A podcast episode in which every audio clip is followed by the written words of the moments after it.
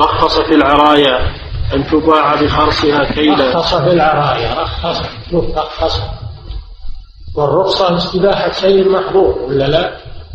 دل على أن الأصل في العرايا أنها محرمة. وهي المزابنة التي مرت. لكن رخص فيها النبي صلى الله عليه وسلم للحاجة لدفع الحاجة. نعم. ولمسلم رخص في العرية يأخذها أهل البيت بخرصها تمرا في العرية يأخذها أهلها بخرصها هذا شرط. تمرا نعم. يأكلونها رطبا. يأكلونها رطبا. أما إذا كانوا ما هم محتاجين إلى الرطب إنها لا تجوز. أو قالوا نبي نشريها نجففها. قلنا لا هذا ما يجوز. ما رخص فيها إلا لمن يحتاج إلى الرطب. يجري يتفكى مع الناس. هذا دليل على اشتراط الحاجة إلى الرطب. واللي يبي يجففها هذا ما هو محتاج إلى الرطب نعم. يبقى على الأصل وهو المزابنة نعم. وعن أبي هريرة رضي الله تعالى عنه أن رسول الله صلى الله عليه وسلم رخص في بيع العرايا بخرصها من التمر. بخرصها من التمر. هذا الشرط الثالث. أن تباع بخرصها من التمر. فلا تباع بغير خرص. خذها التمرة اللي عندي. خذها التمرة اللي عندي وعطني الخلط يقول له هذا ما يجوز. لازم يقدر التمر وش يصير لو جف ويعطى مقابله من الرطب. فقط. ما, ما يقول خذها التمرة اللي عندي أنا ما أبي خذه وعطني الخلط يقول هذا ما يقول ما يصلح إلا بالخاص. نعم. فيما دون خمسة أوسق أو في خمسة أوسق متفق عليه. خمسة أوسق أو خمسة أوسق. يعني شك الراوي. شك الراوي. فالاحتياط أن تكون دون خمسة أوسق. وأما الخمسة فهي مشكوك فيها. نعم. وعن ابن عمر رضي الله تعالى عنهما قال نهى رسول الله صلى الله عليه وسلم عن بيع الثمار حتى يبدو صلاحها. حتى يبدو صلاحها. نهى البائع والمبتاع متفق عليه. وفي رواية وكان إذا سئل عن صلاحها قال حتى تذهب عاهاتها الآن انتهى من باب الربا وانتقل إلى بيع الثمار. بيع الثمار. بيع الثمار على الأشجار لا يجوز إلا إذا بدأ فيها الصلاح أما بيعها قبل بدو الصلاح فإنه لا يجوز إلا بشرط القطع في الحال. أما إذا بدأ فيها الصلاح جاز بيعها وتبقى على رؤوس النخل وعلى رؤوس الأشجار ويتوقتها صاحبها شيئا فشيئا. ما الحكمة في أنه نهى عن بيع الثمار قبل بدو صلاتها الحكمة ما هي؟ الحكمة أنها قبل بدو الصلاح عرضة للآفات. عرضة للآفات والتلف. فلو باعها وأصابتها آفة وتلفت لما يستحل مال صاحبه. فلما كانت عرضة ومخاطرة هذا دليل على تحريم المخاطرة. هذا دليل على تحريم المخاطرة في الإسلام. في بيع الثمار قبل بدو صلاحها مخاطرة عظيمة لأنها عرضة للآفات التي تصيبها. أما إذا بدا صلاحها يعني ظهر فيها الصلاح جاز بيعها لأنها حينئذ ترتفع عنها الآفة بإذن الله. قد تصاب لكن الغالب أنها تسلم الغالب أنها تسلم والحكم معلق بالغالب وإلا قد تصاب بعد بدو صلاحها لكن الحكم في الشرع على الغالب فالغالب أنها إذا بدا صلاحها تأمن من العاهات بإذن الله. أما إذا أصيبت بعد بدو الصلاح فهذا يأتي بحثه في وضع الجوارح. في وضع الجوارح ما هو بدو الصلاح الذي علق عليه النبي صلى الله عليه وسلم حل بيع الثمار بدو الصلاح كما يأتي في الأحاديث أن تحمر أو تصفر. النخل يحمر أو يصفر. لأن يعني بعضه يصير أصفر وبعضه يصير أحمر. فإذا بدأ عليه التلون بالحمرة أو الصفرة بدا صلاحه وطاب أكله حينئذ طاب أكله فيباح بيعه حينئذ. ولأن الناس بحاجة إلى بيع الثمار على الشجر لأن المزارعين والفلاحين بحاجة إلى النقود. فلا يقال لهم لا تبيعون حتى تجدوا الخيل وتحوزوا الثمار. هذا فيه تضييق عليهم. الرخصة في بيعها ولأن الناس بحاجة إلى التفكه بالرطب والتفكه بالأعناب والتفكه بالرمان والتفكه بالفواكه. الناس بحاجة إلى هذا. فلو منعوا لحرموا من هذه الفوائد العظيمة. فيجوز بيع الثمار على رؤوس الأشجار إذا بدا صلاحها. إذا بدا صلاحها. وبدو كل وبدو صلاح كل شيء بحسبه. النخل أن تحمر أو تصفر. العنب أن يتموه حلوا ويطيب لأنه ما هو بيحمر ولا يصفر. لكن إذا صار حلو إذا ما هو حامض خالص قد بدا صلاحه. وكذلك بقية الثمار يعرف بدو صلاحها بعلامات يعرفها يعرفها الناس. نعم. وعن أنس بن مالك رضي الله تعالى عنه أن النبي صلى الله عليه وسلم نهى عن بيع الثمار حتى تزهى. تزهى. ومعنى تزهى يعني تحمر أو تصفر وفي بعض الروايات تشقح. تشقح. والمعنى واحد. تزهى تشقح. آه، تحمر تصفر المعنى واحد. نعم. قيل وما زهوها؟ قال تحمر وتصفار. نعم. متفق عليه واللفظ للبخاري. نعم. وعنه رضي الله تعالى عنه أن النبي صلى الله عليه وسلم نهى عن بيع العنب حتى يسود وعن بيع الحب حتى يشتد. رواه الخمسة إلا النسائي وصححه ابن حبان والحاكم. النخل حتى يحمر أو يصفر هذا بدو الصلاة بالنسبة له. والعنب حتى يسود. فإذا اسود علم بدو صلاة هذا في الغالب وإلا في عنب ما هو بيسود فعلامته أنه يحلو لي إذا الماء حامض يصير حلو. والزرع ما يباع وهو قائم حتى يشتد حبه. حتى يشتد حبه. لأنه إذا اشتد حبه أمن العاهة بإذن الله. أما قبل أن يشتد حبه فإنه عرضة للعاهات والأمراض التي تصيب الزروع. نعم. وعن جابر بن عبد الله رضي الله تعالى عنهما قال فبدو الصلاح في النخل. عرفناه أن تحمر أو تصفر بدو الصلاح في العنب.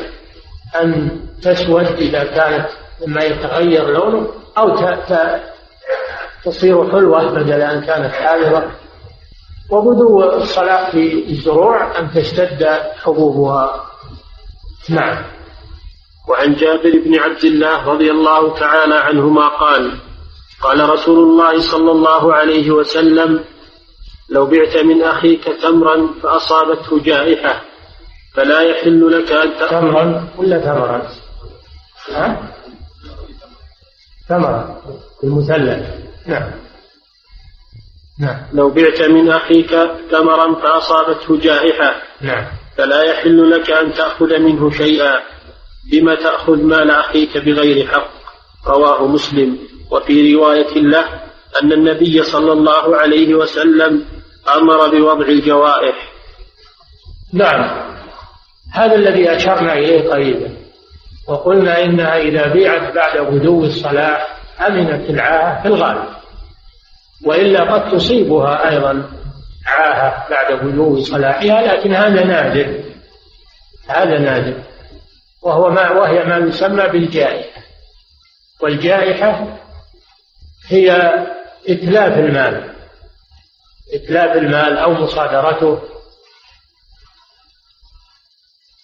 كما في حديث الذي جاء إلى النبي صلى الله عليه وسلم فقال إن أبي يجتاح ماله يعني يأخذه أو يأخذ أكثره. فقال النبي صلى الله عليه وسلم أنت ومالك لأبيك. الاجتياح والجائحة هي استئصال الشيء. استئصال الشيء وإتلافه. فإذا باع الثمرة بعد بدو صلاحها فهذا جائز. لأن ما بعد الغاية يخالف ما قبل. لكن لو أصابته جائحة بعد ذلك فإنه مطلوب من البائع أن يضع الجائحة عن أخيه ولا يطالبه بالثمن. لا يطالبه بالثمن. لأن المشتري لم يتمكن من الثمرة وقبضه لها على رؤوس الأشجار هذا قبض ناقص يسمونه التخلية هو نوع من القبض لكنه ناقص لم يتمكن من السيطرة عليها وتلفت إذا تكون من ضمان البائع. حديث يدل على أنها لو تلفت فإنها تكون من ضمان البائع وأنه لا يحل له أن يأخذ الثمن من المشتري. في الحديث الثاني في حديث قال بما يستحل أحدكم مال أخيه؟ فدل على أنه مال المشتري فهو مال للبائع فلا يجوز له أخذه. بما يستحل أحدكم مال أخيه. وفي الحديث الثاني أمر بوضع الجوارح. بوضع يعني المسامحة فيها والإقالة فيها. وعدم مطالبة المشتري. فدل على أنه إذا بيعت الثمرة بعد غدو صلاحها جاز البيع ولكنها من ضمان البائع حتى يجدها المشتري. ما دامت على رؤوس الشجر فهي من ضمان البائع لأن المشتري لم يتمكن من السيطرة عليها. سيطرة تامة. فإذا تلفت تلفت قبل القبض التام. فتكون من ضمان من؟ من ضمان البائع. هذا الذي عليه جمهور أهل العلم عملا بهذا الحديث. وذهب طائفة من العلماء إلى أنه لا وضع للجوائز لأن الرسول صلى الله عليه وسلم نهى عن بيع الثمار حتى يبدو صلاحها وهذه بيعت بعد بدو صلاحها فصارت من ضمان المشتري لا من ضمان البائع. والتخلية قبض صحيح. تخلية قبض صحيح. وبدليل أن رجلا اشترى ثمارا فتلفت فأمر النبي صلى الله عليه وسلم بالتصدق عليه. فلو كان لا يجب عليه الثمن ما أمر النبي صلى الله عليه وسلم بالتصدق عليه. قالوا فهذا دليل على أنه إن وضع الجوائح غير واجب لكن إن وضعه من باب المسامحة من باب التخفيف على أخيه هذا شيء طيب لكن الإيجاب ما نلزمه بذلك. وهذا المذهب مرجوح الراجح هو الأول لأنه لا كلام لأحد مع قول الرسول صلى الله عليه وسلم بما يستحل أحدكم مال أخيه؟ وقوله وأمره صلى الله عليه وسلم بوضع الجوائح أما هذا الرجل الذي أصيب في ثماره وأمر النبي صلى الله عليه وسلم أن يتصدق عليه أمر أن يتصدق عليه لفقره. لا من أجل أن يسدد ما عليه من ثمن الثمرة. من اللي قال هذا؟ ما في دليل. أمر أن يتصدق عليه لفقره. وليس فيه دليل على أنه أمر أن يتصدق عليه لتسديد ثمن الثمرة التي تلفت بالجائحة والدليل إذا تطرق إليه الاحتمال سقط به الاستدلال.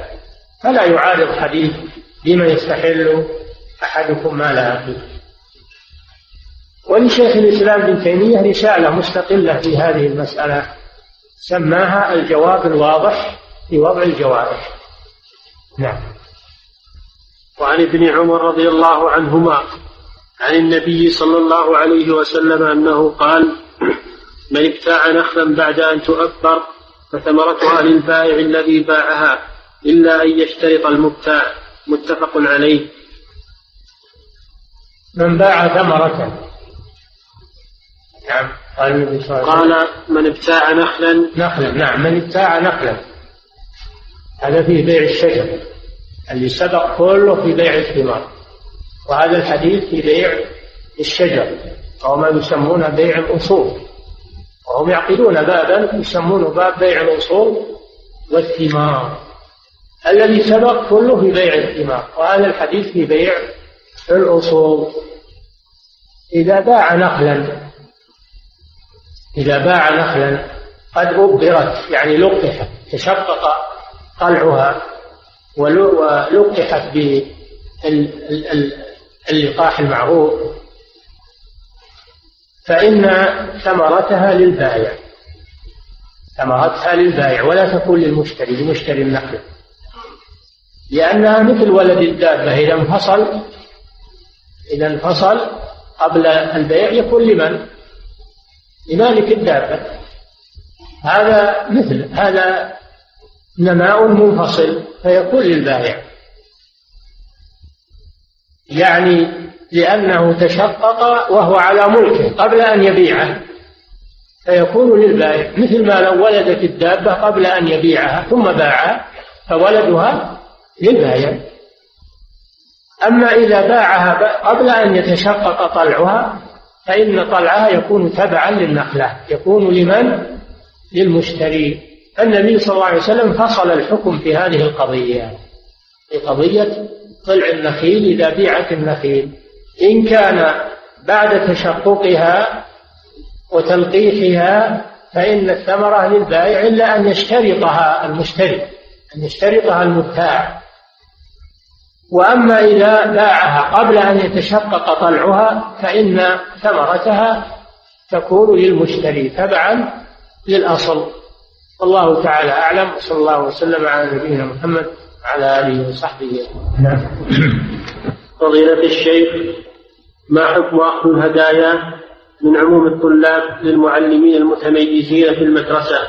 هل يدخل ذلك في باب الرشوة؟ نعم. كل موظف يتقاضى راتبا فإنه لا يجوز أن يأخذ الهدايا من الطلاب. لأنه حكم يحكم بينهم في النتيجة وفي الاختبار وفي وإذا أعطاه بعضهم هدايا ما يعني الإنسان بشر. تميل نفسه إليه وقد يزود درجاته ويخفض درجات اللي ما يدفعون له شيء. فلا يجوز أن المعلم يأخذ هدايا من الطلاب. لكن لو كان يدرس على حسابه هو ما هو موظف يدرس على حسابه. هو مثل ما كانوا في الكتاب في الأول فلا بأس أنه يأخذ ما يعطيه الطالب. لأنه ما له راتب فلا بأس أنه يأخذ ما يعطيه الطالب. نعم. فضيلة الشيخ إذا كان هناك شخص لا عمل له وقمت بالتوسط له للعمل في بنك فهل هذه شفاعة محرمة؟ في بنك؟ نعم. اي نعم هذه محرمة. لأنه لا يجوز أن يشتغل بالبنك لأنه يكون داخل في لعنة الرسول صلى الله عليه وسلم. لعن آكل الربا وموكله وكاتبه وشاهديه. والكاتب والشاهد ما أكلوا ولا دفعوا ربا ولكن لأنهم أعانوا أعانوا على الربا. والموظف في البنك يعين على أكل الربا. نعم. شفاعتك هذه سيئة ولا تجوز. نعم. فضيلة الشيخ رجل تقدم للدراسة في كلية ما ولكنه لم يقبل فأتاه رجل فقال له ادفع لي مبلغا من المال وأنا أدخلك فيها مع العلم أن هذا الرجل ليس مسؤولا في تلك الكلية فهل لهذا الطالب أن يدفع المال لذلك الرجل؟ أنا أخشى أن يكون بينه اتفاقية ويا المسؤولين أنه يأخذ من صاحب الحاجة ويتقاسمون هذه هذا المبلغ. هذا أمر لا يجوز لأن هذا مشبوه ولا يدرك. يمكن بينهم الآن يجعلون سماسرة. الموظفين ما يأخذون الرشوة علانية لكن يجعلون سماسرة. يعطلون أعمال الناس يقولون يوعزون إلى ناس في في الشارع ولا إنكم تروحون لهم تقولون إحنا نتوسط لكم أعطونا مبلغ من المال فيجون للموظف ويتقاسمونه وياه المال هذا وينجز أعماله. فلا يفتح هذا الباب ولا يجوز. إما أن تشفع لأخيك شفاعة حسنة تحسن إليه ولا اترك الموضوع. نعم. فضيلة الشيخ ما هو القول الراجح في لعن المعين من أهل الكبائر؟ قول الذي عليه الأكثر أنه ما يجوز لأنك ما تدري ما تكون خاتمته. ما تدري ما تكون خاتمته. النبي صلى الله عليه وسلم قنت ودعا على بعض المشركين من أهل مكة فأنزل الله عليه ليس لك من الأمر شيء. أو يتوب عليهم أو يعذبهم فإنهم ظالمون. وقد من الله عليهم بالتوبة فأسلموا. فلا يجوز لعن المعين لأنك ما تدري ماذا تكون عاقبته. ربما يتوب إلى الله عز وجل. نعم. فضيلة الشيخ ما حكم دفع مقدار من المال إلى عامل النظافة لكي يهتم بمكان معين دون سواه؟ نعم. ما حكم دفع مقدار من المال إلى عامل النظافة؟ حكم إيش؟ دفع مقدار من المال إيه. إلى عامل النظافة لكي يهتم بمكان معين دون سواه. قلنا لكم جميع الموظفين جميع العمال اللي تقاضون الرواتب الأطباء والموظفين في الدوائر والعمال ما يجوز دفع شيء إليهم لأن هذا يفسد الأعمال. هذا هذا عامل يعمل لك ولغيرك فإذا دفعت له شيء فسدته على الآخرين. هذا العمل لا يجوز ولا فسد البلاد إلا هالنوع هذا. فسدوا الأطباء وفسدوا آه، العمال وفسدوا الموظفين بهذه الطريقة. لا يجوز هذا. نعم. فضيلة الشيخ ما حكم تلبية المدير أو المسؤول لدعوة من موظفيه نعم. ما حكم تلبية المدير أو المسؤول لدعوة من موظفيه إذا كانت الدعوة عامة مثل دعوة زواج ولا دعوة عامة فلا مانع أنه يحضر المدير. و... أما إذا كانت دعوة خاصة به هو فلا ينبغي له أنه يستجيب لأن هذه فيها, فيها احتمال أنهم يريدون استمالته معهم. فالموظف المدير يترفع عن هذا الشيء. إلا إذا كانت دعوة عامة له ولغيره فلا بأس. نعم. فضيلة الشيخ إذا كانت المعاملة لا تنجز إلا بدفع الرشوة حتى صرح بها بعض الموظفين قائلا إذا لم تدفع مبلغا من المال فلن يتم لك عمل وستتعطل معاملتك. هذا تشتكيه. ما ما تدفع له رشوة تشتكيه على المسؤولين والمسؤولون الآن يبادرون بمعاقبة المرتشين. يشتكي على المسؤولين وهم يكفون إياه. نعم. فضيلة الشيخ يكثر في الحراج على التمر وعلى الأسماك أيضا؟ نعم. يكثر في الحراج على التمر وعلى الأسماك أيضا أنها تكون في صناديق وكراتين فلا يعرف وزنها. بل نقوم بالمزايدة بدون معرفة الوزن بل بالرؤية لها فقط. فهل هذا جائز أم أنه يعارض حديث جابر؟ نهى رسول الله نهى رسول الله صلى الله عليه وسلم عن بيع الصبرة من التمر التي لا يعلم مكينها لا الصبرة من التمر إذا بيعت بالتمر بجنسها أما إذا بيعت بغيرها فلا مانع. إذا بيعت الصبرة أو من التمر أو من الطعام بجنسها هذا ما يجوز حتى يعلم التساوي. أما إذا بيعت بغير جنسها فلا بأس. يجوز بيع السمك وبيع الأشياء التي في الصناديق أو أو مجموعة في مكان يجوز بيعها بالجزاء لا مانع من ذلك. نعم. فضيلة الشيخ ذكرتم حفظكم الله أن العلة في الأنواع الأربعة عدا الذهب والفضة أن العلة الراجحة هي الكيل أو الوزن مع الطعمية. نعم. وأن الادخار ليس بعلة. والسؤال أليس كل مطعوم مدخر بناء على العلة السابقة أم لا؟ ما هو لازم ما هو كل مطعوم مدخر. ما هو كل مطعوم مدخر. هذا شيء يكال أو يوزن وهو, وهو مطعوم لكنه لا يدخر. يفسد لو ادخر يوكل في الحال. نعم. فضيلة الشيخ رجل معه ورقة نقدية فيها 500 ريال فطلب من شخص آخر نعم. رجل معه ورقة نقدية. معه. ورقة نقدية. نعم. فيها 500 ريال. فطلب من شخص آخر أن يصرفها له.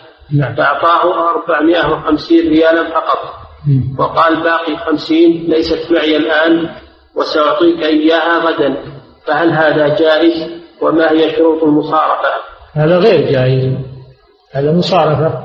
فلا يجوز أن يبقى شيء لا يقبض ويؤجل قبضه. إذا صار ما عنده تمام صرف الخمسمية رحل غيره رحل غيره بتأكيد كثيرة والناس كثيرون. رحل غيره أصرفها عنده.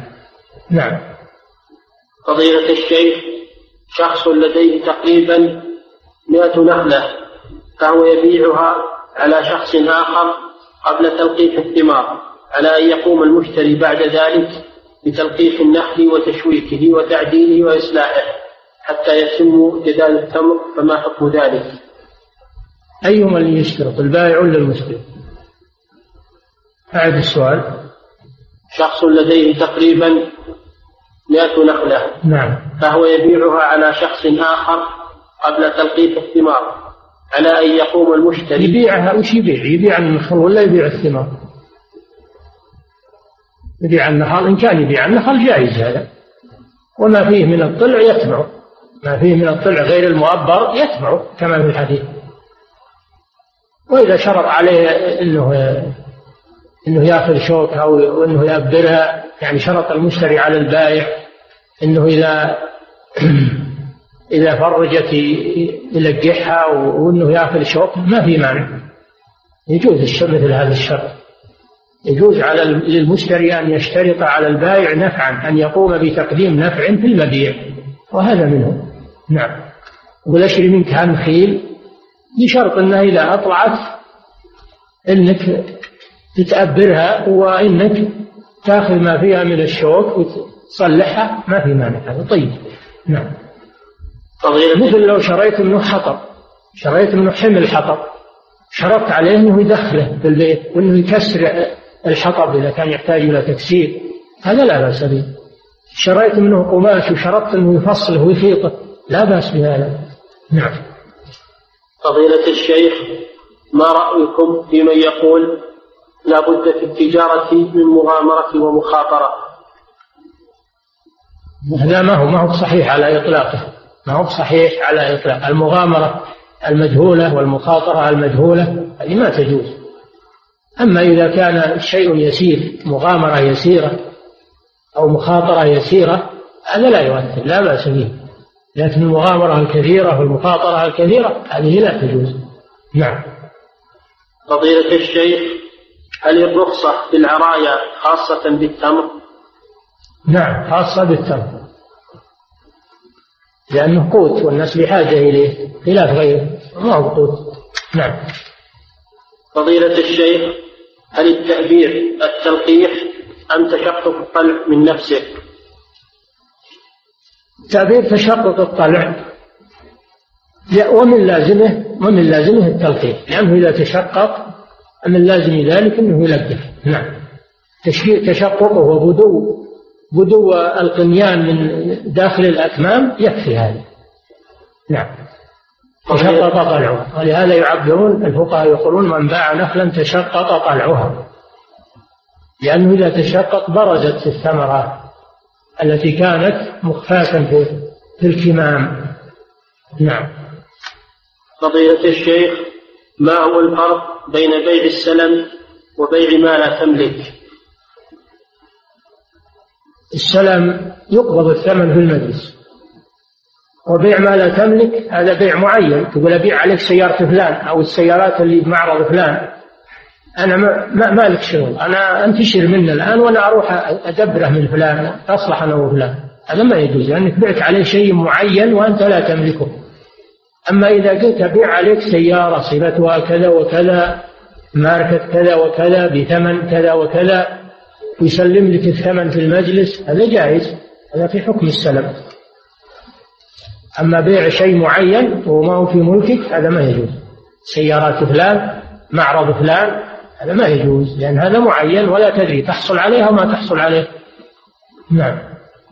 فضيلة الشيخ كيف نفرق بين المزابنة والعرايا؟ المزا... العرايا رخصة من المزابنة هي... هي مزابنة نوع من المزابنة لكن رخص فيها. رخص فيها بشروطها. نعم. فهي مزابنة مستثناة. نعم. فضيلة الشيخ ما يسمى بالمقاصة التي عند البنوك؟ هل هي جائزة؟ إذا كان مقاصة في ديون واجبة فلا بأس. إذا كانت مقاصة في ديون واجبة. بنك عنده البنك دين. يعني كل واحد عنده دين للآخر. يتقاصون فيما بينهم ما في مال أو أشخاص كل واحد عنده للآخر مال ويتقاصون بينهم. هذا ما في بأس. نعم. فضيلة الشيخ إذا اشترى الرجل ذهبا بدراهم مؤجلة هل هذا يكون من ربا النسيئة؟ إذا اشترى الرجل ذهبا بدراهم مؤجلة. نعم هذا هو ربا النسيئة. إذا باع ذهبا بنقود فهذا هو ربا النسيئة. أما إذا باعه بغير النقود فلا بأس. ولو كان مؤجلا. لو باعها بطعام باعها بتمر باعها بشعير باعها بقماش باعها بحيوانات ما في بأس. يجوز التأجيل. نعم. فضيلة الشيخ القاعدة الدليل إذا تطرقه الاحتمال سقط به الاستدلال هل هي على العموم أم في حالات؟ هل هي القاعدة الدليل إذا تطرقه الاحتمال. إذا تطرقه الاحتمال بهذا الشرط. لأنه قد يقال فيه احتمال وما فيه احتمال. لكن إذا كان فيه احتمال فعلا هذا صحيح أنه ما يصلح للاستدلال وهو محتمل. أما إذا كان الاحتمال مدعى وليس بصحيح هذا لا. كما يقولون هذا فيه احتمال وهو ما فيه احتمال. نعم. فضيلة الشيخ هل يقاس على العرايا غيرها من الثمار وإذا كان الجواب لا يقاس فلماذا نقيس على الأصناف الربوية ولا نقيس على العرايا؟ هذه رخصة هذا من باب الرخصة. الأصناف الربوية ما ورد فيها رخصة. حرمها الرسول صلى الله عليه وسلم ولم يستثني منها شيئا. الرخص غير العزائم فتحريم الربا من باب العزيمة. وأما العرايا فهي من باب الرخصة. والرخصة استثناء من العزيمة. نعم. فضيلة الشيخ كيف نخرج زكاة ثمرة النخل؟ هل بالخرص؟ وهل تخرج نقودا أم تمرا إذا كانت على رؤوس النخل فبالخرص وإن كانت مجدودة ومخزنة تخرج بالمقدار. العشر فيما يسقى بلا مؤونة ونصف العشر فيما يسقى بمؤونة. هذا إذا كانت مجدودة ومجموعة. أما إذا كانت على رؤوس النخل فبالخارص نعم. فضيلة الشيخ هل المفهوم من حديث النبي صلى الله عليه وسلم كتب على ابن آدم نصيبه من الزنا أن النظر إلى النساء من الصغائر وكذلك سماع الغناء وما معنى واليد زنا البطش؟ نعم هذه من الصغائر. بطش يعني اللمس. انه يلمس امرأة لا تحل له بشهوة هذا من من الذنوب. لكنه ما هو من الكبائر هو مثل الزنا. هذا ذنب لكنه ما يصل إلى حد الزنا. وتسمية زنا يعني نوع من الزنا نوع من الزنا. خفيف ما هو زنا يجب فيه الحد. نعم. النظر أيضا النظر إلى الحرام زنا. النظر إلى الحرام يعتبر زنا لكنه ما هو بالزنا اللي يوجب الحد وهو كبيرة من كبائر الذنوب. يعتبر من صغائر الذنوب. النظرة واللمس وسماع الأغاني هذه كلها ذنوب صغائر ما هي كبائر. خلاف شرب الخمر والسرقة وأكل الربا والزنا هذه كبائر والعياذ بالله. نعم. ولذلك رتبت عليها الحدود. رتبت عليها الحدود. خلاف النظرة واللمسة والسماع هذا ما رتب عليه حدود هذه معاصي لكن ما رتب عليها حدود. فهي من الصغائر. نعم. فضيلة الشيخ كم عدد التكبيرات؟ نعم. كم عدد التكبيرات التي ترفع فيه اليد في الصلاة غير تكبيرة الإحرام؟ تكبيرة عند الركوع والتكبيرة عند الرافع من الركوع. هذه ثلاثة. متأكدة. فيه فيه موضع رابع وهو القيام من التشهد الأول. هذا يرى بعض العلماء أنه ترفع فيه الأيدي أيضا. فرفع اليدين عند التكبير في الصلاة ثلاثة مواضع. هذه هي المتأكدة. والموضع الرابع محل نظر. نعم.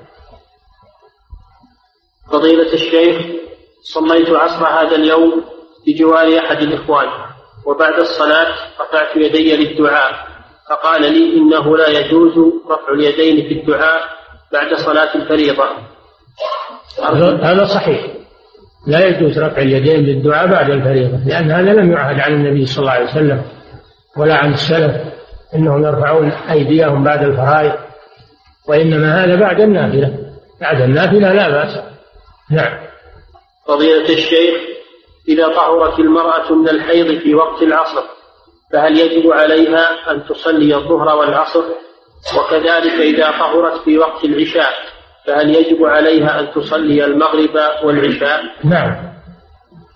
نعم يجب عليها أن تصلي. إذا طهرت في وقت العشاء يجب عليها أن تصلي المغرب والعشاء جمع تأخير. وإذا طهرت في وقت العصر وجب عليها أن تصلي الظهر والعصر جمع تأخير لأن وقت الصلاتين كالوقت الواحد عند الضرورة.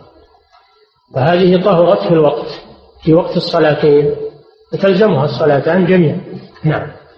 فضيلة الشيخ يقول بعض العلماء أنك إذا لم يمكن أن تأخذ حقك إلا بدفع مال للموظف فيجوز ذلك ويكون دفعها منك مباحا وأخذها وأخذها منك حراما عليك فهل هذا القول صحيح؟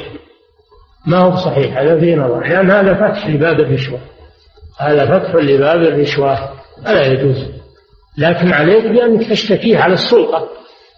على السلطة التي لها سيطرة عليه وهي تنصفك منه. أو أو تطرده من من هذا العمل وتستبدله بمن هو أصلح منه. أما إذا قلنا أنت لك حق وأدفع الرشوة علشان الحصول لحقك هذا معناه فتحنا باب الرشوة وسهلنا على الموظفين أخذها. هذا العمل لا يجوز لما يترتب عليه من المضار. نعم. فضيلة الشيخ ما مفهوم الخرص؟ تقدير الخرص هو هو التخمين والتقدير تخمين والتقدير نعم. والله تعالى أعلم وصلى الله وسلم على نبينا محمد.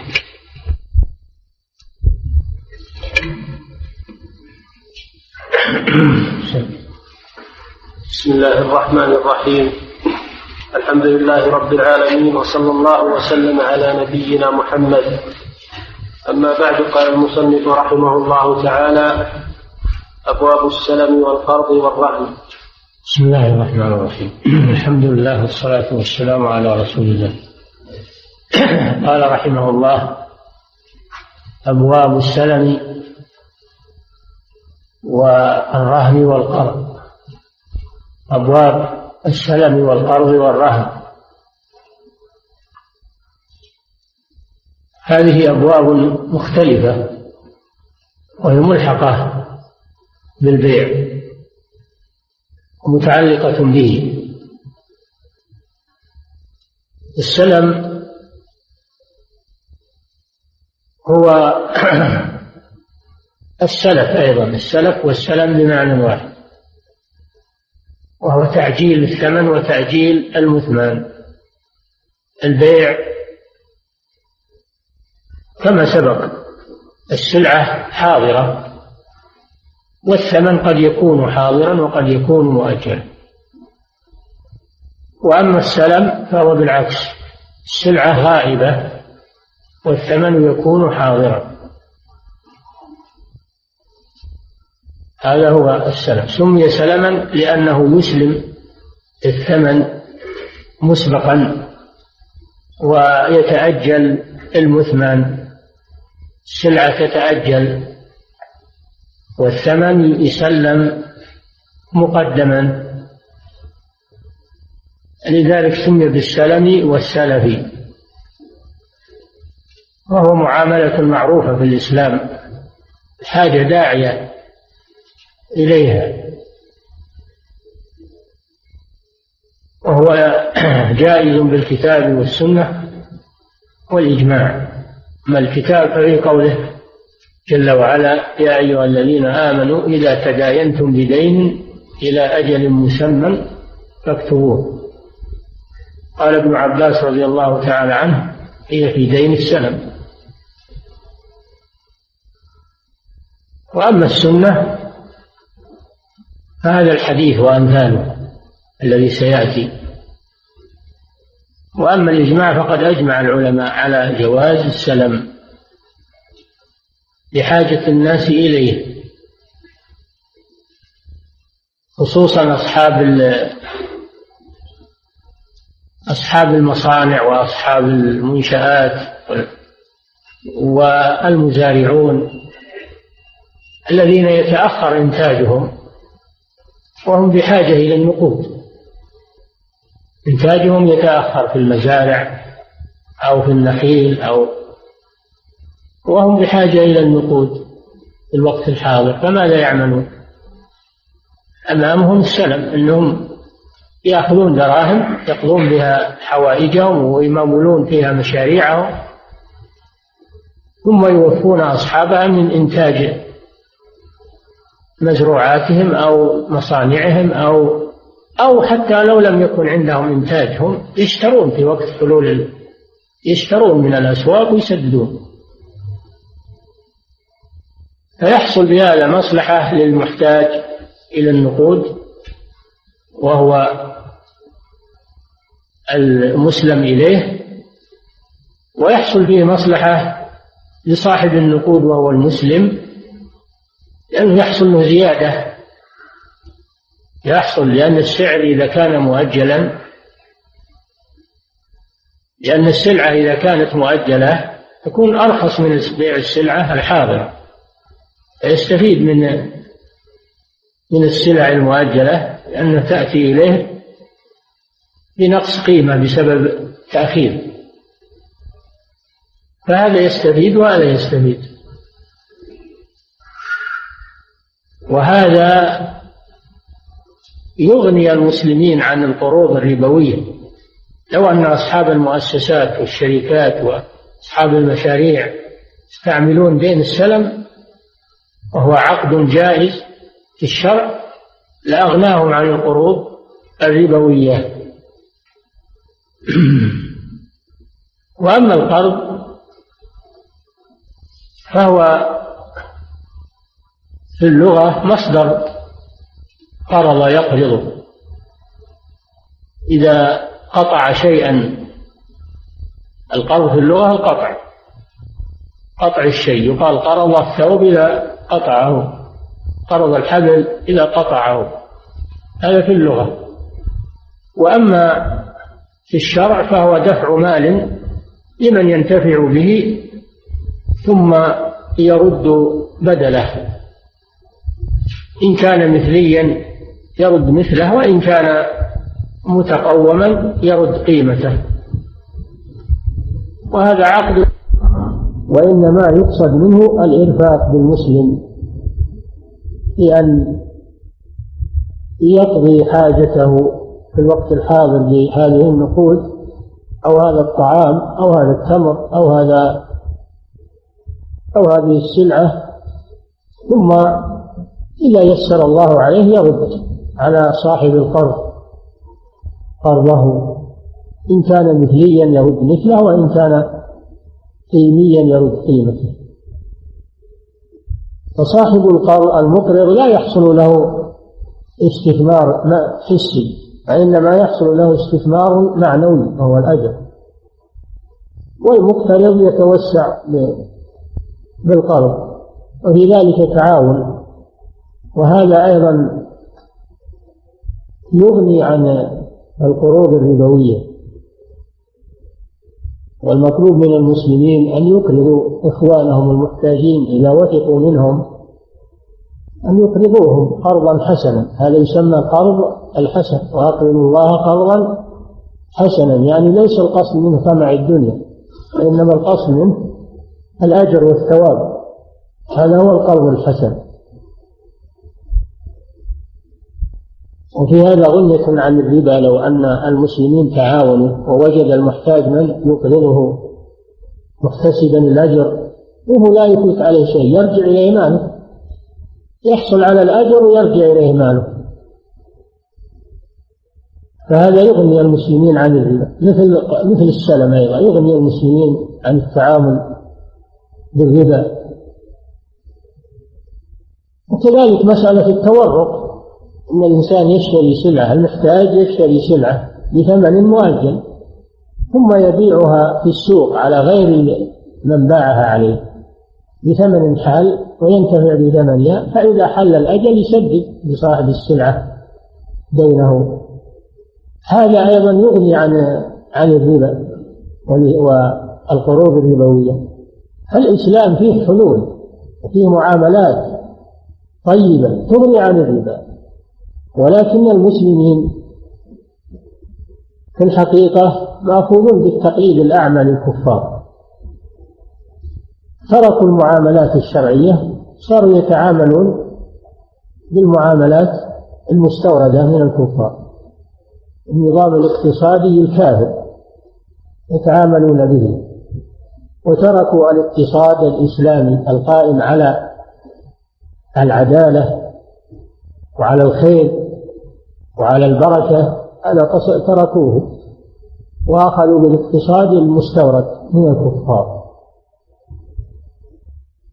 وأيضا البخل الذي أصاب الناس ما يوجد من يقرض قرضا حسنا إلا ما شاء الله. بخل الناس بالقروض الحسنة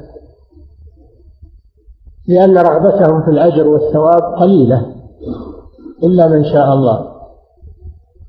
ولا ننسى أيضا أن أن كثيرا من المقترضين أيضا يتساهلون في حقوق الناس. فلذلك صار الناس لا يقرضون لأن المقترضين أيضا يتلاعبون بأموال الناس. إذا قضى حاجته ما عاد يرد القرض على الوجه المطلوب. يماطل ويؤخر وقد ينكر وقد فهذا الذي دعا بعض بعض الأثرياء إلى الامتناع من القرض خوفا على ماله. الحقيقة إن القرض الآن تعطل القرض الحسن وحل محله القرض الربوي بالفائدة وهذا من علامات الساعة. علامات الساعة فشو الربا وترك المعاملات الإسلامية الصحيحة. هذا القرض. وأما الرهن فهو في اللغة الثبوت. راهن بالمكان يعني ثبت. الرهن هو الثبوت. قال تعالى كل نفس بما كسبت رهينة يعني مرتهنة بعملها محبوسة. رهينة يعني محبوسة بعملها تحاسب عليه يوم القيامة. فالرهن هو الحبس والثبوت هذا في اللغة. وأما في الشرع فالرهن هو توثيق دين بعين توثيق دين بعين يمكن استيفاؤه منها أو من ثمنها. والقصد منه التوثيق. فهو عقد توثيق. الرهن عقد توثيق. يقول ما أعطيك دين إلا بشرط أنك تعطيني رهن. علشان استوثق. من حقي ويصير عندي الرهن. إذا ما حل الأجل إما سددت فأنا أستوفي من الرهن. فالقصد من الرهن التوثيق. وتطمين صاحب المال على ماله حتى يأمن من المماطلة ويأمن من ضياع ماله. والرهن جاء في القرآن. قال تعالى وإن كنتم على سفر ولم تجدوا كاتبا فرهان مقبوضة. فالدين يوثق بالكتابة وإذا لم يكن هناك كتابة يوثق بالرهن. ولم تجدوا كاتبا فرهان رهان مقبوضة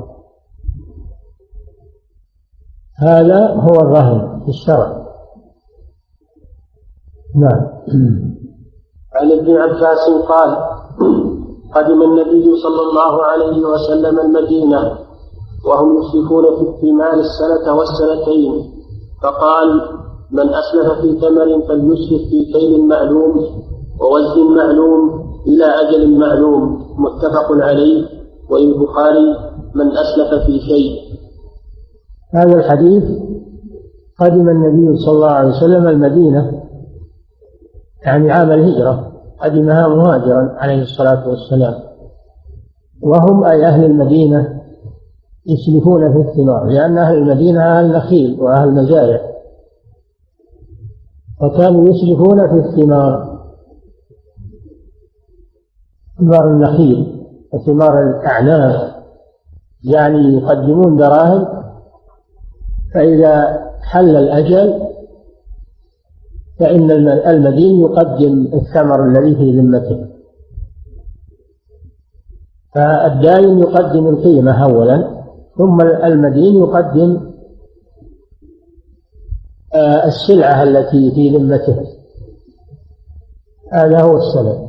يسلمون أو يسلفون في الثمار ثمار النخيل وثمار الأعناب.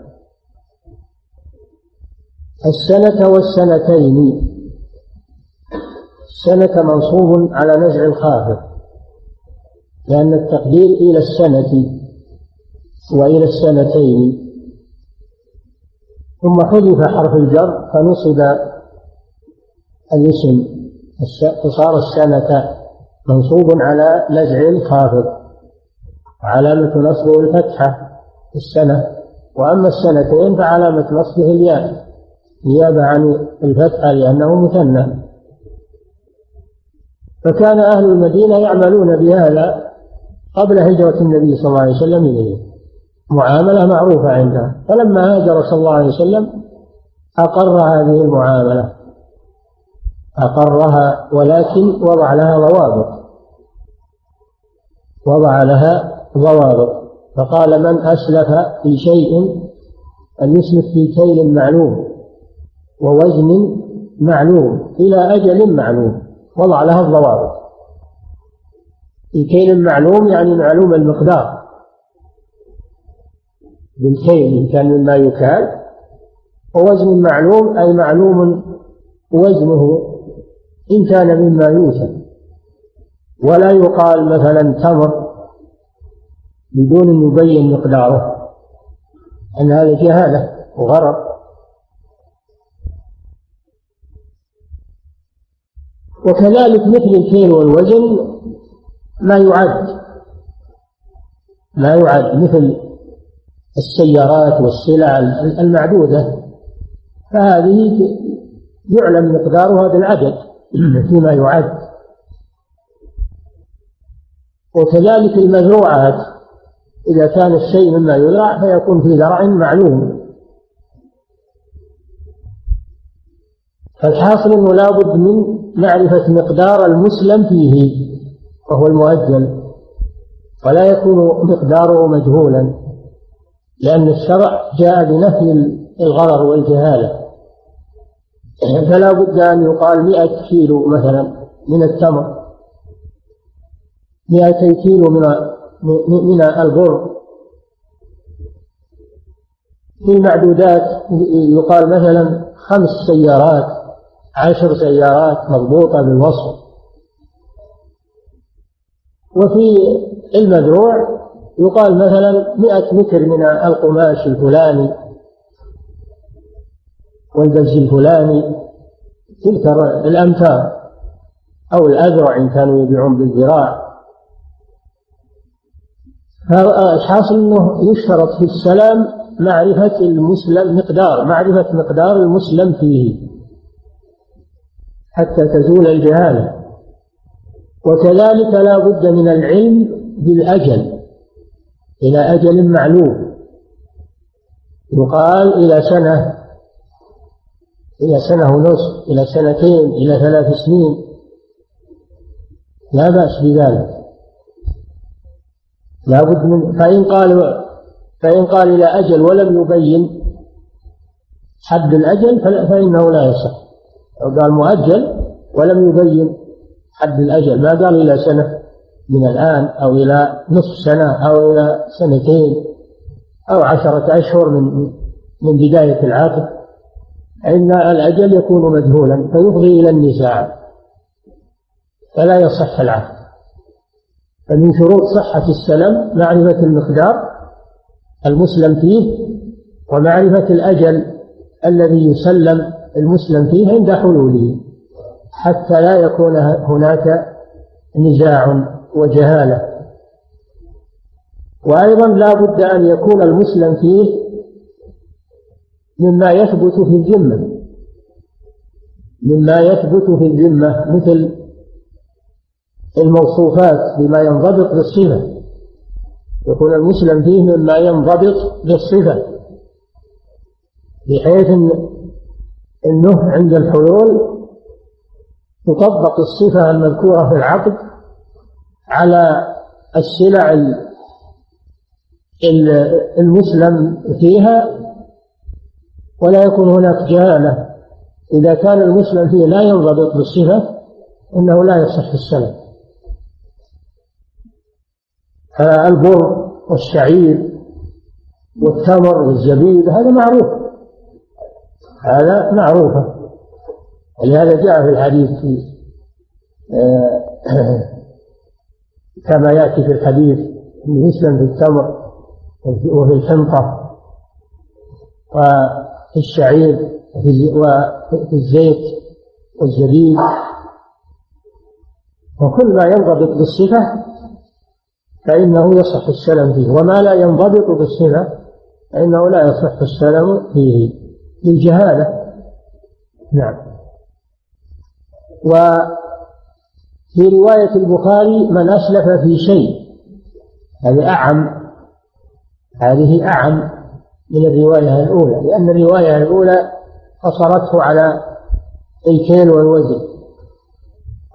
وعلى يعني فيما يكال يوزن من الثمار والحبوب. وهذه الرواية من أسلف في شيء يعم المكيل والموزون والمعدود والمزروع فهي أوسع. ولذلك أوردها المصنف رحمه الله بعد الحديث. نعم. لأنها تفيد العموم. نعم. وعن عبد الرحمن بن أبزاء وعبد الله بن أبي أوفى رضي الله تعالى عنهما قالا كنا نصيب المغانم مع رسول الله صلى الله عليه وسلم وكان يأتينا أنباط من أنباط الشام فنسلكهم في الحنطة والشعير والزبيب وفي رواية والزيت إلى أجل مسمى. قيل أكان لهم زرع قال ما كنا نسألهم ذلك. رواه البخاري.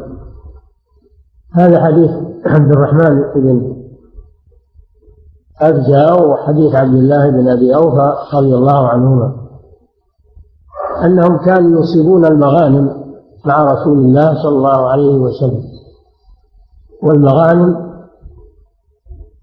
هي الأموال التي يستولي عليها المسلمون من أموال الكفار في القتال. يستولي عليها المسلمون من أموال الكفار في القتال. هذه مغانم تحل للمسلمين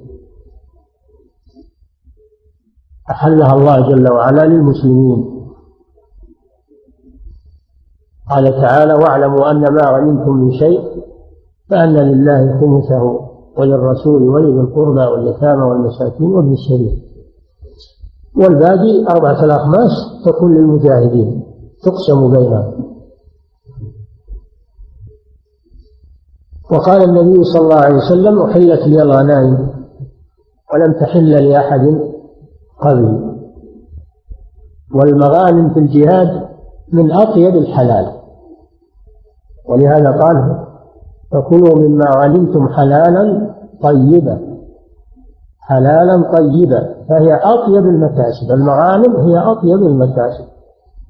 لأنها نتيجة للجهاد في سبيل الله وإعلاء كلمة الله وإذلال أعداء الله الكفار. فهي أطيب المكاسب.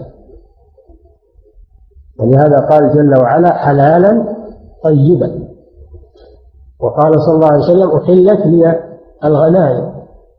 ولم تحل لأحد قبلي فهي حلال للمسلمين وحلال طيب. يصيب المغانم مع رسول الله صلى الله عليه وسلم يعني في الجهاد. فيأتينا أنباط من الشام. الأنباط جمع نبطي وهم طائفة من العرب اختلطوا بالأعاجم ففسدت لغتهم واختلطت أنسابهم فسموا بالأنباط لأنهم ليسوا عربا وليسوا عجما مختلطين. سموا بالأنباط لأنهم يستنبطون المياه من الآبار يستنبطون المياه للمزارع من الآبار بالنضح والسواني وغير ذلك. عندهم خبرة بذلك فسموا بالأنباط فكانوا يأتون إلى أصحاب رسول الله صلى الله عليه وسلم إذا أصابوا المغانم فيطلبون منهم السلم في الحنطة والشعير والزبيب والزيت. فدل على جواز السلم في هذه الأشياء الحنطة وهي البر والشعير والتمر والزيت الزيت يعني زيت الزيتون زيت الزيتون وسائر الزيوت التي تستعمل للطبخ أو للأكل. نعم يعتدم بها. فقال له السائل هل هل تكون هذه المواد عندهم حين العقد؟ قال ما كنا نسألهم. فدل هذا الحديث على مسائل. أولا فيه جواز السلم كالحديث الذي قبله وأنه عقد صحيح. ثانيا في الحديث أن السلم يكون في في كل ما ينضبط بالصفة والكيل من حنطة وشعير وزبيب وزيت وغير ذلك من كل ما يكال ويوزن لأنها لا يضبط يضبط السلام ولا يحصل اختلاف. وثالثا الحديث يدل على أنه لا يشترط أن تكون المواد المسلم فيها موجودة عند العقد. ففيه جواز السلم في المعدوم. والحديث الذي قبله يدل على هذا لأنه يقول السنة والسنتين. معلوم أن الثمار ما تبقى سنة أو سنتين. يدل على جواز السلم في المعدوم. إذا كان موصوفا ينضبط بالوصف ويغلب حصوله عند حلول الأجل. إنه يكفي هذا. إذا كان مما يغلب حصوله عند حلول الأجل فإنه يكفي هذا ولو لم يكن موجودا وقت العاقد. لأنهم ما كانوا يسألونهم هل عندهم هذه الأشياء أو لا. فهم يحصلونها عند حلول الأجل يحصلونها إما من إنتاجهم هم وإما من إنتاج غيرهم يشترونه. المهم أنهم يأمنون هذه الأشياء عند حلول الأجل. هذا هو المهم. نعم. وعن وعن أبي هريرة رضي الله تعالى عنه عن النبي صلى الله عليه وسلم قال من أخذ أموال الناس يريد أداءها أدى الله عنه ومن أخذها يريد إتلافها أتلفه الله تعالى. رواه البخاري. لما كان السلم دينا أورد المصنف هذا الحديث ليبين خطورة الدين وأن الدين ليس بالأمر السهل لأنك تأخذ أموال الناس فيجب عليك أن تهتم بأدائها ولا تتساهل فيها.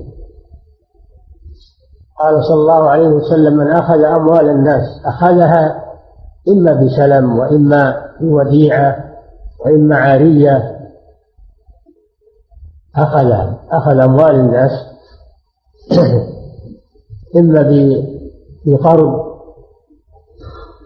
أخذها قرضا أو أخذها سلما أو أخذها وديعة أو أخذها عارية أو أخذها ليصلحها يصلح السيارة أو يصلح الثياب يخيطها أو أخذها ليصلحها بالأجرة؟ فهو استلم أموال الناس فيجب عليه الوفاء بها والمحافظة عليها وأن لا يتساهل بها وأن يحسن النية. إن كانت نيته صالحة يريد أداءها أخذها وهو يريد أداءها ولا يريد الاحتيال ولا يريد الخيانة. فإن الله جل وعلا يؤديها عنه في الدنيا وفي الآخرة. يؤديها عنه في الدنيا بأن ييسر له ما يسدد به وما يرد به أموال الناس ييسر له حسب نيته الصالحة. وفي الآخرة إذا مات وهي عليه أيضا سهل الله إما من يؤديها عنه من إخوانه المسلمين ويتبرع بأدائها عنه وإما أن الله جل وعلا يرضي صاحب الدين يوم القيامة يرضيه بما يشاء من فضله حتى يخلص هذا المدين نظرا لنيته الصالحة. هذا من أخذ أموال الناس يريد أداءها لم يأخذها احتيالا ولم يأخذها تساهلا ولم يأخذها يريد جحودها ينكرها بعدين أو يريد الخيانة فيها أن يفسدها عليهم فإن الله جل وعلا يؤدي عنه دينه. في الدنيا يسهل له الوفاء وييسر عليه. وفي الآخرة ييسر من يؤديها عنه أو أنه سبحانه يرضي أصحابها حتى تبرأ ذمته وأما من أخذ أموال الناس وديعة أو عارية أو قرضا أو سلما يريد إتلافها يريد أن يتلفها عليهم وأن يكون فيها ولا يريد ردها إليهم. بل أخذها من باب الاحتيال والتهاون بحقوق الناس فإن جزاءه أن الله يتلفه يتلفه. أتلفه الله في الدنيا والآخرة. أتلفه الله في بدنه أن يهلكه في بدنه. ويتلفه أيضا في ماله. هذا في الدنيا قد يصاب بآفات في بدنه في الدنيا ويصاب تصاب أمواله أيضا بآفات تتلفها وفي الآخرة يتلفه الله في النار. لأن حقوق الناس لا بد من أدائها الله جل وعلا لا يغفر حقوق الناس حتى هم يسمحون بها. ولهذا قال صلى الله عليه وسلم من كانت عنده لأخيه مظلمة فليتحلل منه اليوم قبل أن لا يكون دينار ولا درهم. إن كان له حسنات يؤخذ من حسنات وإن لم يكن له حسنات يؤخذ من سيئات المظلومين. تطرح عليه ويطرح في النار. فحقوق الناس لا تسقط. حتى الشهيد في سبيل الله يغفر له كل شيء إلا الدين كما صح في الحديث. لأن حقوق الناس لا بد من أدائها إليهم أو عفوهم عنها. هذا أمر خطير لأن بعض الناس يتساهل بأموال الناس. المهم أنه يحصل عليها فإذا حصل عليها تصرف فيها وما يهمه أن يردها إليهم. يعمل الحيل الباطلة والمماطلات والمراوغات حتى لا يردها إليهم. فيعامله الله جل وعلا بمثل ما عامل به العباد. لأن الجزاء من جنس العمل. ففي هذا الحديث دليل على وجوب إصلاح النية في التعامل مع الناس. كما أنه يجب إصلاح النية في العبادات والتعامل مع الله جل وعلا كذلك يجب إصلاح النية في التعامل مع الناس بالصدق والأمانة ورد حقوق الناس إليهم. فمن نوى ذلك فهذه نية حسنة يجازيه الله عليها بأن يعينه ويوفقه ويسهل عليه أداء حقوق الناس. وإن أخذها محتالا ماكرا يريد إتلافها عليهم ولا يريد ردها فإن الله يعاقبه بالتلف في نفسه وفي ماله. وبالتالي تبقى حقوق الناس عليه يوم القيامة. قال صلى الله عليه وسلم لتؤدن الحقوق إلى أهلها حتى إنه ليقتاد للشاة الجلحى من الشاة القرنة حتى بين الدواب حتى بين الدواب يجري القصاص يوم القيامة. وإذا الوحوش حشرت لأي شيء يجري القصاص من بعضها لبعض.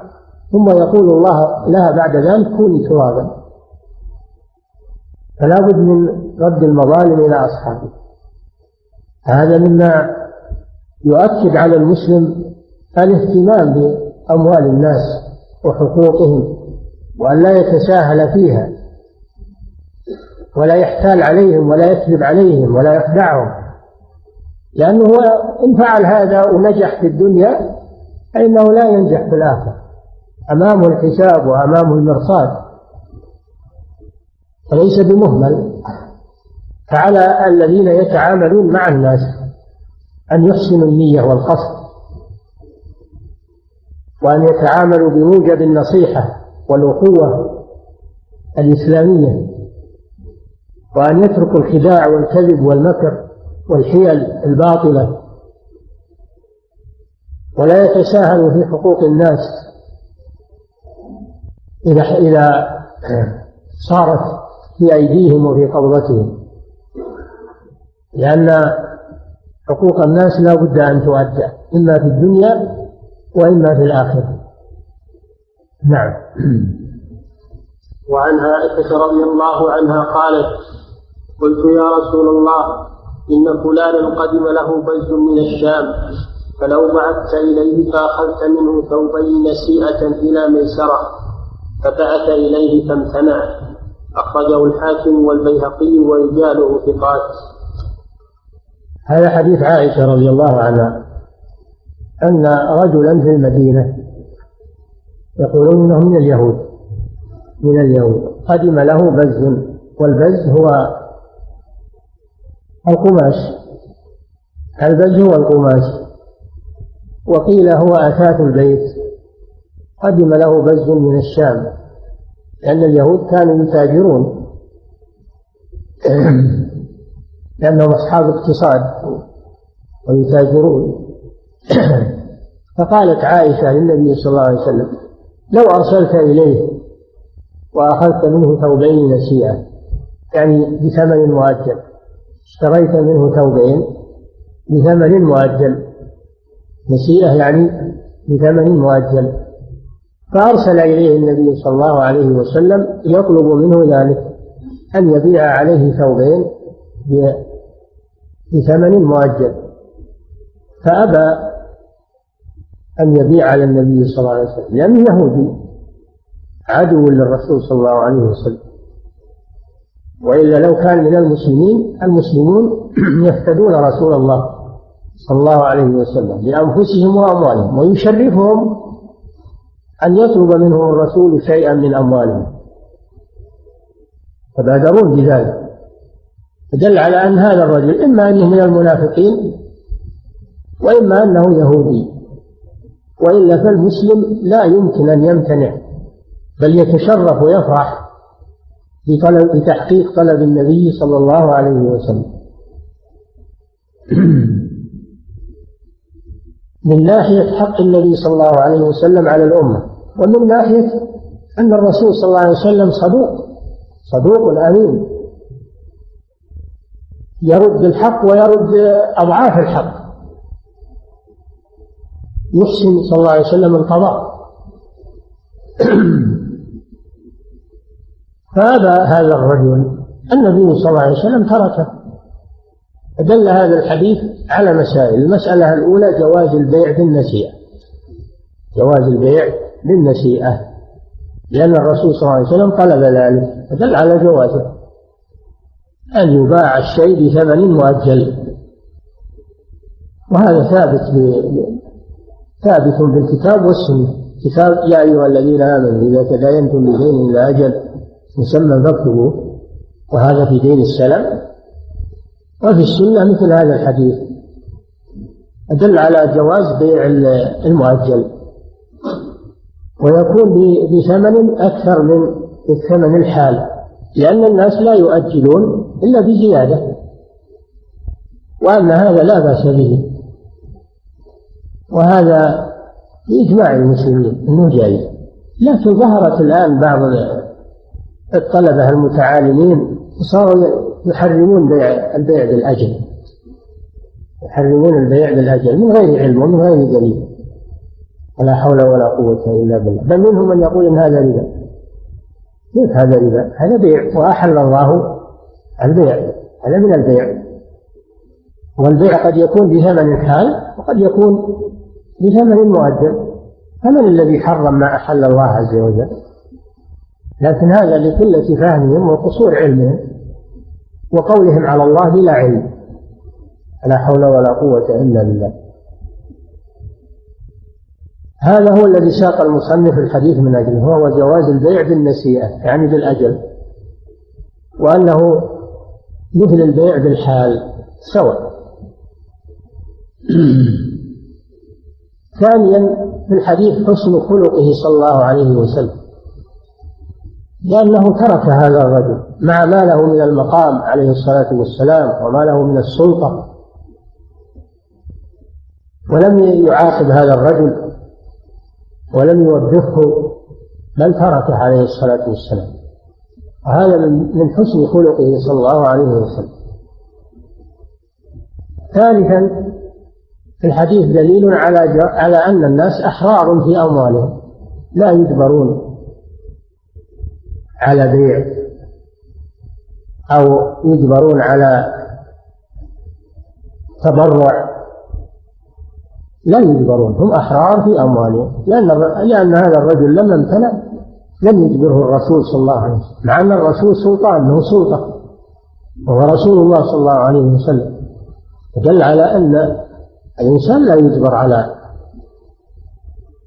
على أخذ ماله من غير رضاه.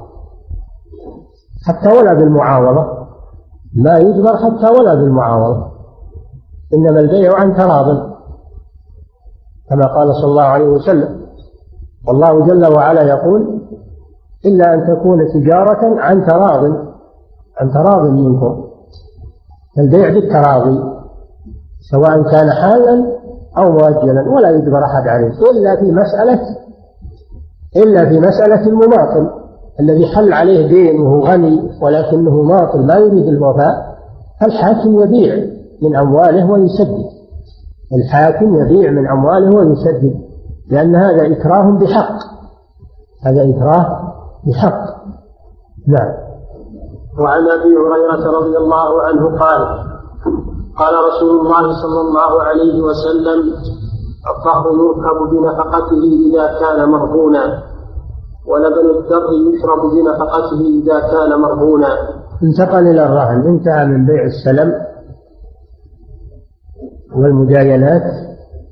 انتقل إلى الرهن وهو توثيق الدين بعين يعني بعين مالية تكون عند المرتهن أو تكون عند عند صاحب صاحبها الراهن أو تكون بيد طرف ثالث مؤتمن يؤمن عليها. المهم أنه يوثق برهن يوثق برهن.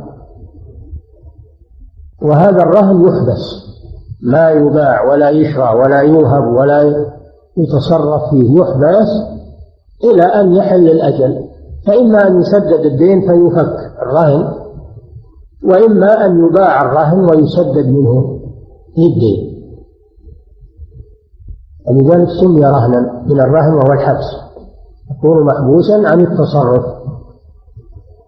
لكن إذا كان هذا الرهن حيوان يحتاج إلى نفقة. حيوان يحتاج إلى نفقة. من الذي ينفق عليه؟ ينفق عليه مالكه وهو الراهن. الراهن هو الذي ينفق عليه لأنه ملك له. إلا إذا كان هذا الرهن مما يركب كالإبل والحمير والخيل مما يركب أو كان مما يحلب كالإبل والبقر والغنم إذا كان مما يحلب. فإن للمرتهن أن يحلبه وأن يركبه بمقابل النفقة ينفق عليه. الأصل أن النفقة على مالكه وهو الرهن. لكن إذا كان هذا الرهن مما يحلب أو يركب فإنه يجوز للمرتهن أن يحلبه أو يركبه وأن ينفق عليه في مقابل ذلك. هذا معنى قوله صلى الله عليه وسلم الظهر يركب بنفقته إذا كان مرهونا. ولبن الدر يحلب بنفقته إذا كان مرهونا. هذا معنى الحديث. نعم. وما عدا ذلك فإن المرتهن لا ينتفع بالرهن. لا ينتفع بالرهن. لأنه محبوس وهو ملك لغيره ملك للراهن. فلا يجوز له التصرف في في ملك الغير بغير إذنه. نعم. وعنه قال قال رسول الله صلى الله عليه وسلم لا يغلق الرهن من صاحبه الذي رهنه. له غنمه وعليه غرمه رواه الدار قطني والحاكم ورجاله ثقات. إلا أن إلا أن المحفوظ عند أبي داود وغيره إرساله هذا الحديث يبين يبين الغرض من الرهن وهو أنه ليس الغرض منه أنه يدفع لصاحب الدين ويصادق. لا يصادق.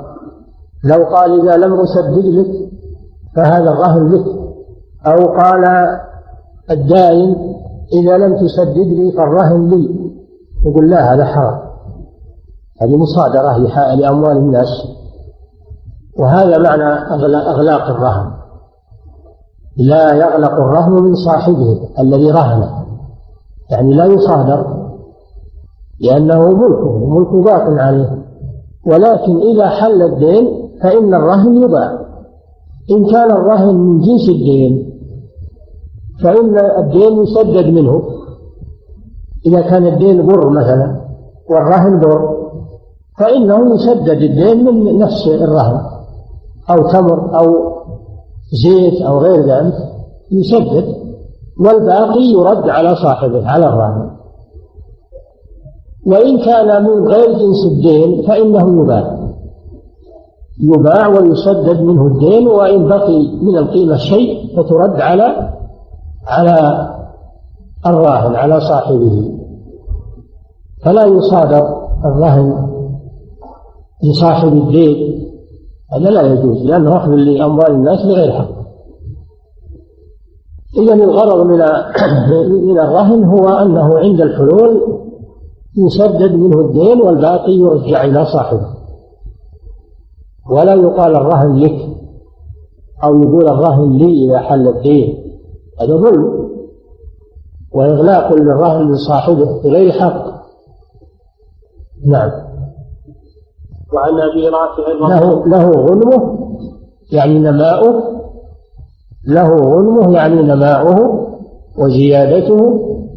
وعليه غرمه يعني عليه نفقته. وعليه نقصه إذا نقص. نعم. وعن أبي رافع رضي الله عنه.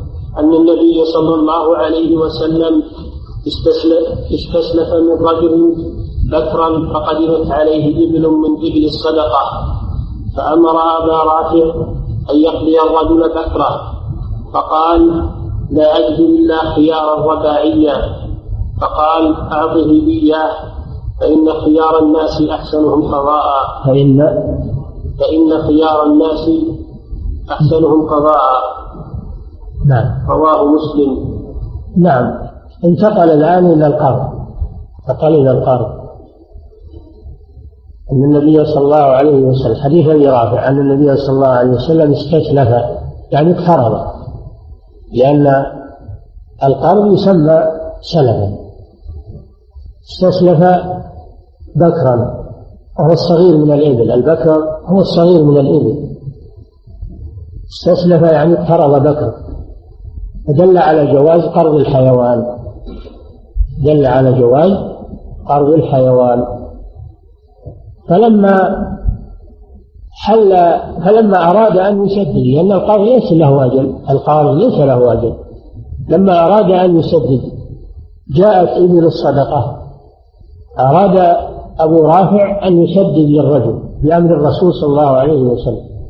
لم يجد سنا مثل السن الذي اقترضه الرسول صلى الله عليه وسلم بل وجد سنا أحسن منه خيارا رباعيا والرباعي هو ما تم له سبع سنين سمي رباعيا لأنه تسقط سنه.